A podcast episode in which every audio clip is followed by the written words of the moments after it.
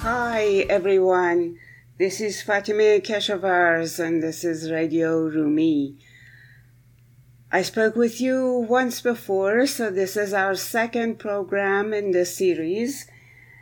I quoted for you the wondrous words of Rumi saying Hen سخن تازه بگو تا که جهان تازه شود.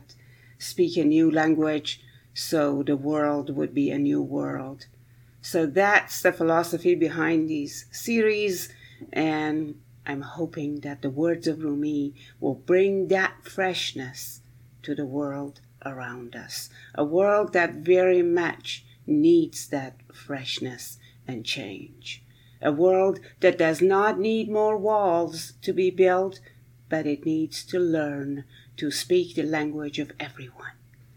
So, in that spirit, let's move forward and as I told you before, I'm not in a studio, I'm in my house in Silver Spring, Maryland. I'm a professor of Persian and a teacher of things poetic and mystic, and we are going to use both these in these series. Since I don't do any studio editing and any changes afterwards, and this is all completely spontaneous, I listen to it afterwards and I think about things that I left out, and I may be able to compensate for in the second program or third or fourth or whatever is ahead of us. So, as I listened to the first program, I realized that we talked about Rumi and his life and the family migration from Balkh, the city of Balkh in Afghanistan, to um, the city of Konya in Turkey, and I did not give you any dates, as I did all those things. So let me correct that and tell you that Rumi was actually born in 1207 in the city of Vakhsh, outside the city of Balkh, in present day Afghanistan, where he lived until almost the age of nine. Well, his family migrated to Konya, as I told you before, and he grew up there and studied there and had a wonderful trip to Aleppo in present day Syria to learn and to be more educated and came back and around the age 25 took over the school in which his father taught. That's because his father passed away and the society asked him um, to do that. Okay, um, I also told you about the arrival of Shams, the wandering dervish, who in fact turned out to be a very learned and very interesting character. And at some point we will talk about Shams because he is a person in his own rights, very, very um, interesting to look at. But for now, let me just tell you that the date at which he arrived in the city of Konya and made all that change in Rumi's life was year 1244. So, um, if this date is correct, and I guess we know a lot of stuff about Rumi's life, but sometimes some of these dates are not kind of absolutely um, clear to the to the year, but roughly correct. Um, so Rumi must have been around the age of 40, just a little bit younger, perhaps. The other thing I did not tell you while we talked about the fact that Shams, in fact, made a great impact on Rumi's life. In a way, he worked like the mirror that Rumi looked into and didn't want to see an ossified scholar just holding on to the quote unquote knowledge of everything that he knew and everything he had learned. He decided he wanted this to make a difference to his life. So I told you that, but we did not talk about his whirling because um, one of the impacts of meeting Shams was that he, in fact, stopped teaching at that school in that kind of a formal, um, scholastic way. Um, he withdrew from that, but he did a lot of public speaking and connecting to people in different ways. Um, he started writing more poetry, even though before he had written poetry all his life. He had been very interested in poetry. What I did not tell you is that he started whirling, the activity that in, in which a dervish um, or a member of the followers of Rumi, which by the way he did not establish, other people did in his name. These people could train, not every one of them, but a group of them from childhood to start whirling to music or turning around. And you do actually see that they raise one hand to the sky or to the heavens and another hand towards the earth, which means, or at least one of its interpretations are, that this philosophy of life wants to keep the heaven and the earth connected. Our body and soul are the same and are connected. One of them is not base and the other one exalted. We are the same person body and soul. And we have to revere and value both of them.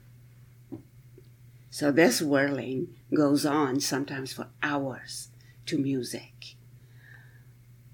Oh, why? I don't know if we can really find a why for it. Rumi sometimes said, well, the whole heavens are whirling, the stars are whirling, the universe is in motion, and all of that is animated with love. So why should we sit still? Why should we act as if nothing moves? As if life is um, stagnant? Well, in some ways, I guess the message was you cannot stay on the margins. You have to literally join the dance. You have to be out there part of this universe. Express yourself. Be in love. Remember, expose yourself to the sun of the truth and love around you. So, um, there could be many such messages coming out of it and out of the activity of whirling, but like everything else, like his poetry, like his thinking, one aspect of these activities are to leave an open space for you to fill it the way you can make sense of it. So somebody might whirl because this dancing, whirling movement gives them the freedom to be who they are. And somebody else might, might wish to block their senses so they don't actually see around and focus on the inner development. Somebody else might enjoy being part of this whirling team because very often it's not just one person whirling, but a group of people. So, um, that was one thing that happened and continues to this day um, the whirling dervishes or the members of that order and many admirers and followers of Rumi everywhere in the world do this activity as part of a ritualized com- coming together, I guess, of um, experiencing spiritual moments together. Something else I would like to tell you is that when I listened to the previous uh, program or the first program that I recorded, I noticed that I keep saying Him when I refer to God. Well, that's quite interesting because that comes very much uh, with our socialization to imagine God as a male authoritative figure. There is really nothing in the Persian language or the Sufi discourse or for that matter in the Quran itself, that would make God a man or a woman. It's kind of a force of goodness. it's a kind of a reflection of the truth. In fact, one of the words the Sufis use to refer to God is haq, which means the truth, which is what Rumi used very often. So every time you hear me say he, as I refer to God, just correct me in your mind. It is an error that comes with habit.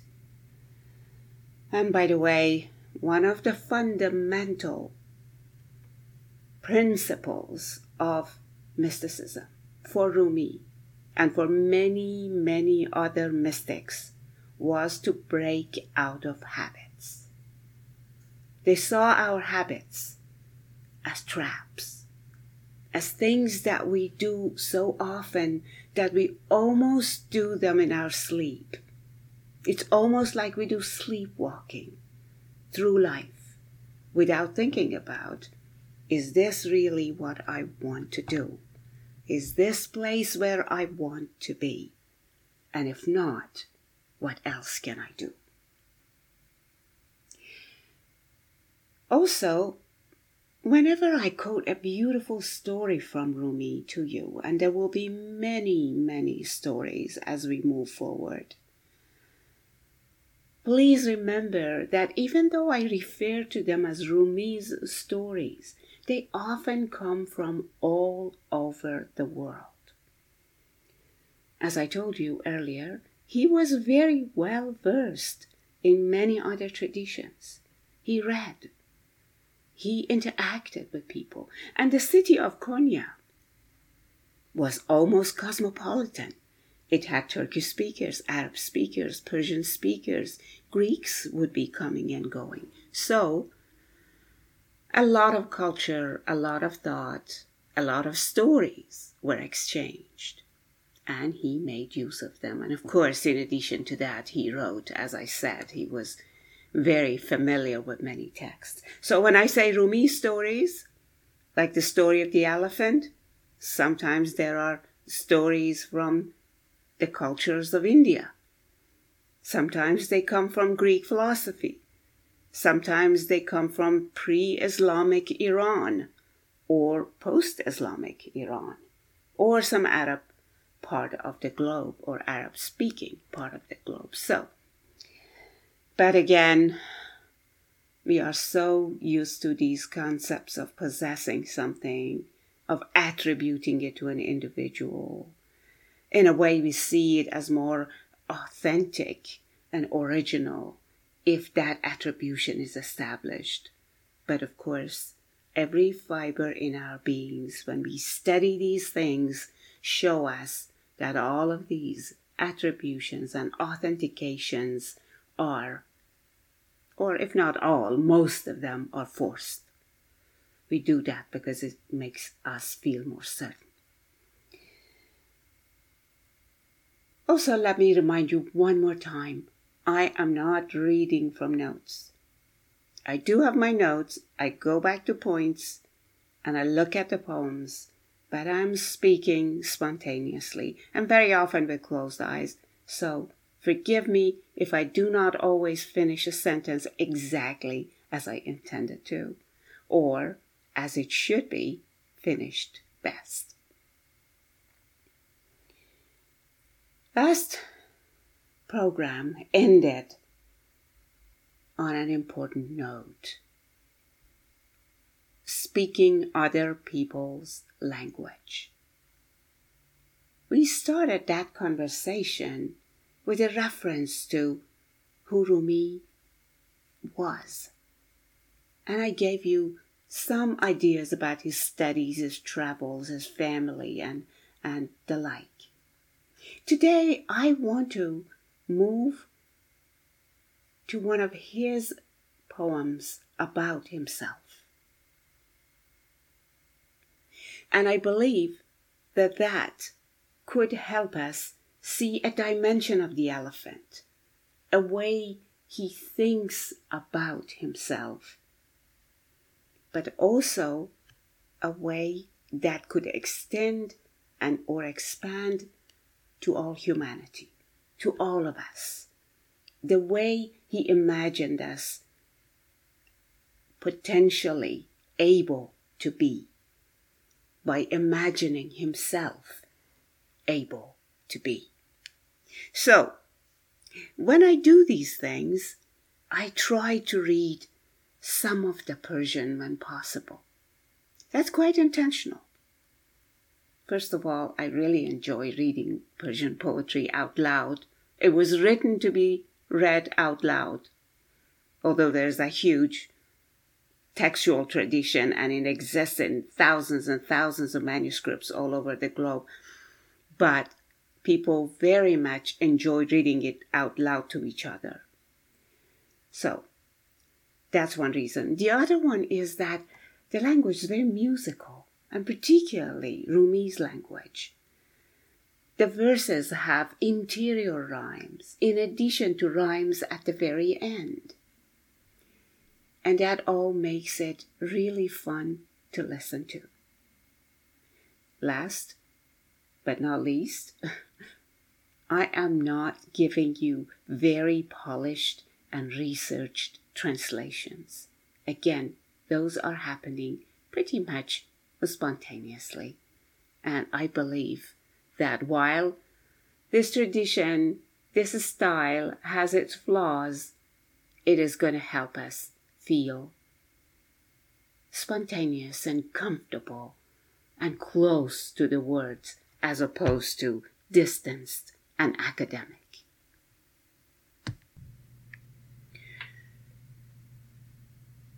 بچه بیرنگ و بینشان که منم کی ببینم مرا چنان که منم No colors, no patterns or designs define me. My true self, no one will ever see or even I will never see. گفتی اسرار در میان آور کو میان اندر این میان که منم You're asking me for the mysteries of the divine or mysteries of the universe. Where is I? Where is the divine? Where is the mystery?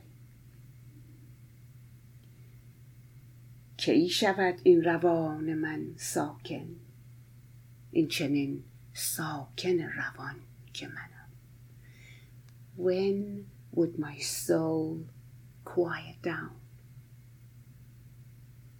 I am quietly moving all the time.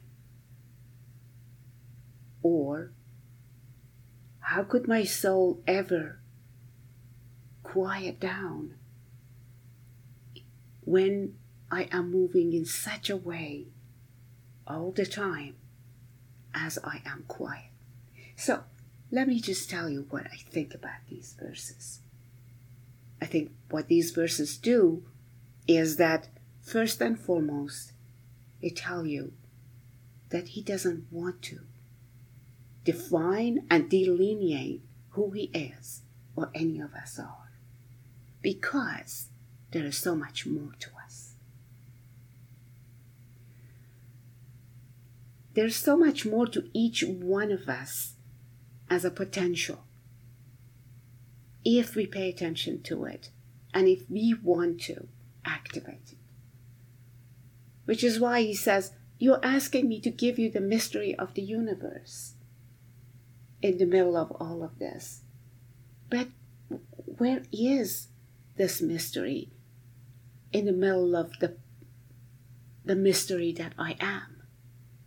Because I don't know where I am. Where is this? And that's all good news because we could all walk in the direction of looking at a new self all the time. And again, this is a concept that he has not invented. This is a concept that mystics talked about all the time. The whole world is a new world every moment. Nothing is exactly the same.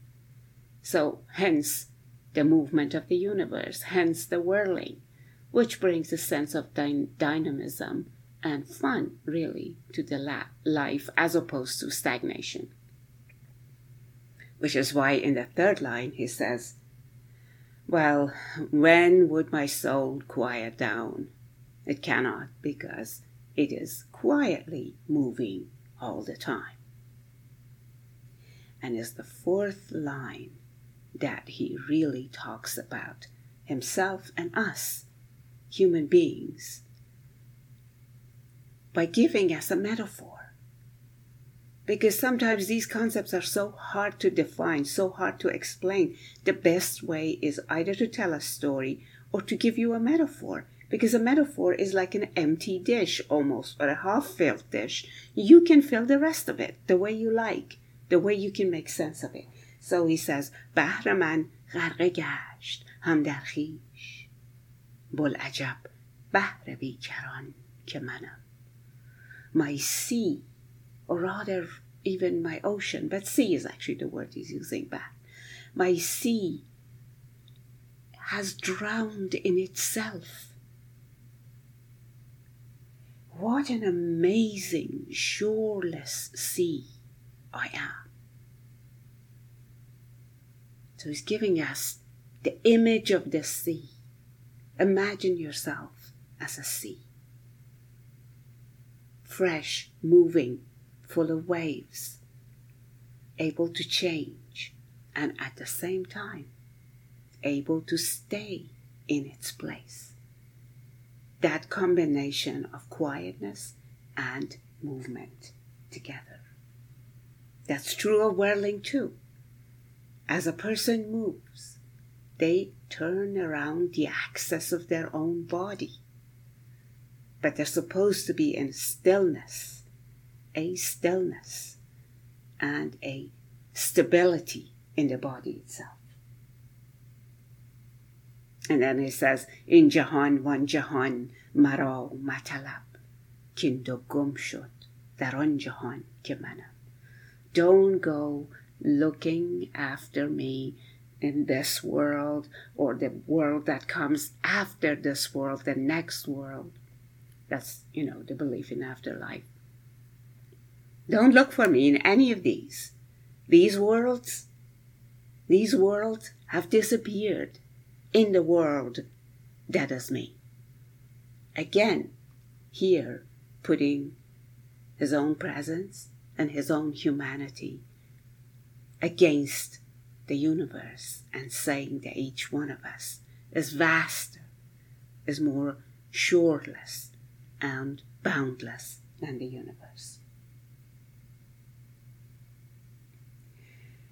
And then he starts bringing to our attention the beloved.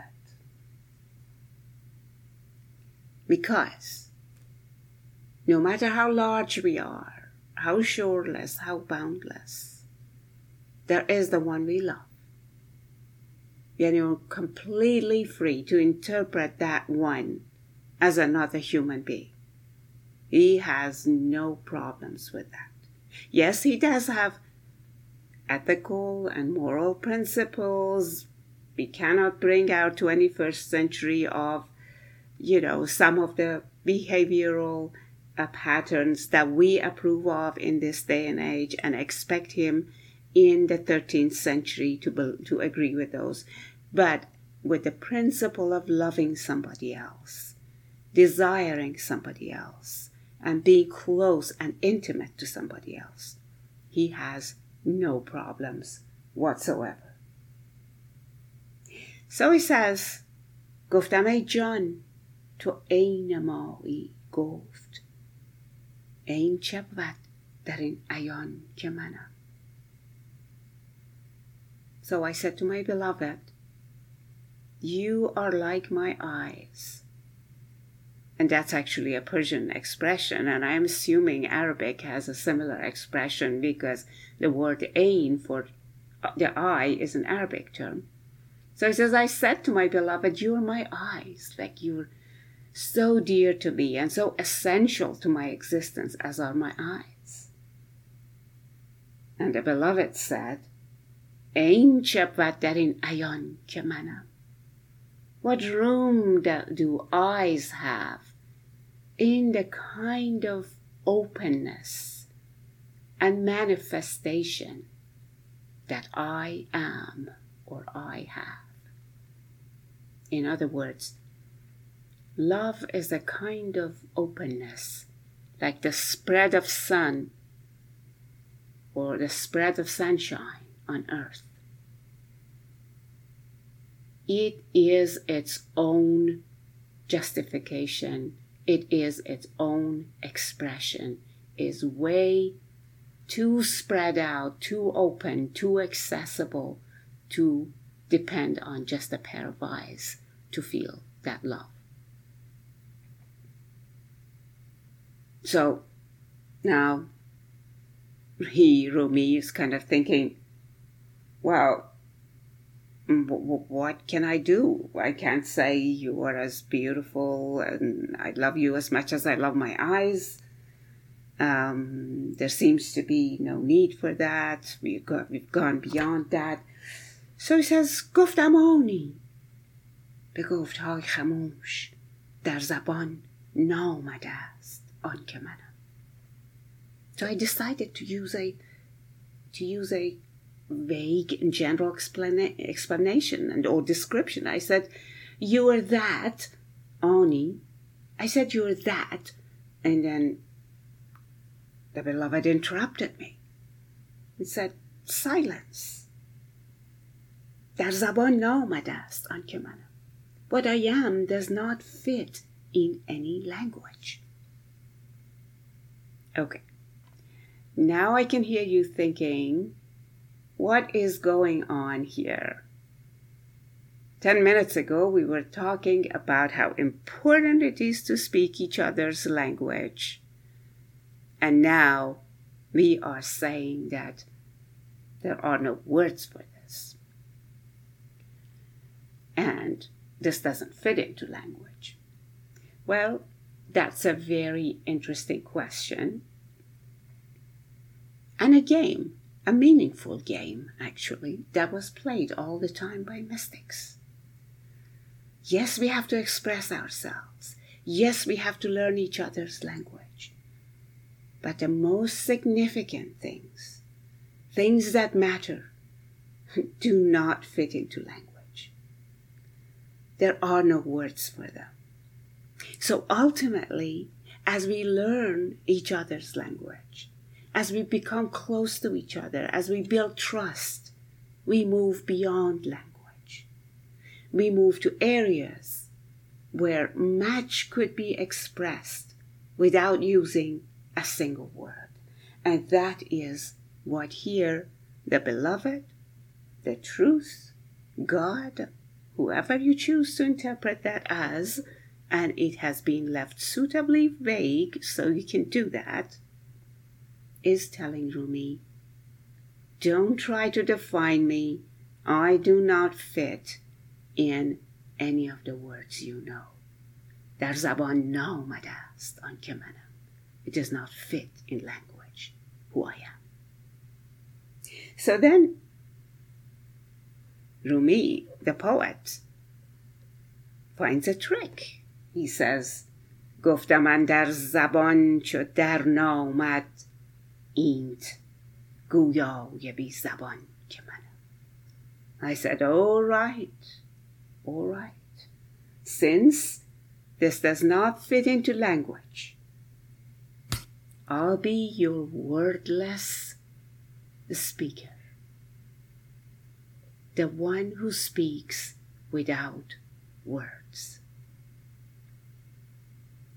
All right, you can interpret that as expressing love you can interpret that as whirling, as just being there. Haven't you ever met people? I'm sure you have met some people whose presence, just when they enter a room, changes the environment of that room, the space, the feeling. In fact, Rumi says that the best of teachers teach you by being there, not by speaking about things. He says, Do the stars in heaven ever speak to you? No, but if you lose your way in the desert, you look at the stars and you find where you're going. just with their presence. And so here he's saying, since this, that's you, do not fit into language, I'll become a wordless speaker, a wordless poet for you. And you can actually see that that's why his poetry travels to so many cultures and languages very, very easily, precisely for this reason. I see that we're going probably over the half an hour that I want to be the limit of each of these. So let me just quickly read the next line in which Rumi says, می شدم در فنا چو مه بی پا اینت بی پای پادوان که منم. So he now comes back to himself and says, I was traveling in nothingness without even feet, having feet to use for traveling, like the moon. The moon travels in the darkness of the night, which is almost like nothingness when you look at it, and has no feet. Int bi paw ye paw dawan ke manam. Here I am, a footless runner to you. And then he hears the message from the universe. بانگ آمد چه می دوی بنگر بانگ آمد چه می دوی بنگر در چنین ظاهر نهان که منم I heard the sound saying, Why are you running? Look, just look at this hidden appearance, this totally appeared and manifest being that I am. This hidden and apparent presence. And then he ends with Shams's name, the name of his teacher. And he says, Since I met Shams, I am a sea. I am a treasure. I am the source of all treasures. Another tribute to a teacher who can teach you by just being there. See you all very soon in Radio Rumi. And if you wanted to write to me, you can email me at radiorumi.umd.edu. It's been a pleasure talking to you.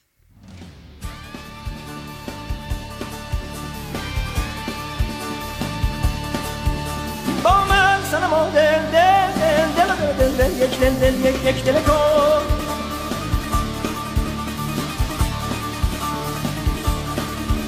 با من سنم و دل دل دل دل دل دل یک دل دل یک یک دل کن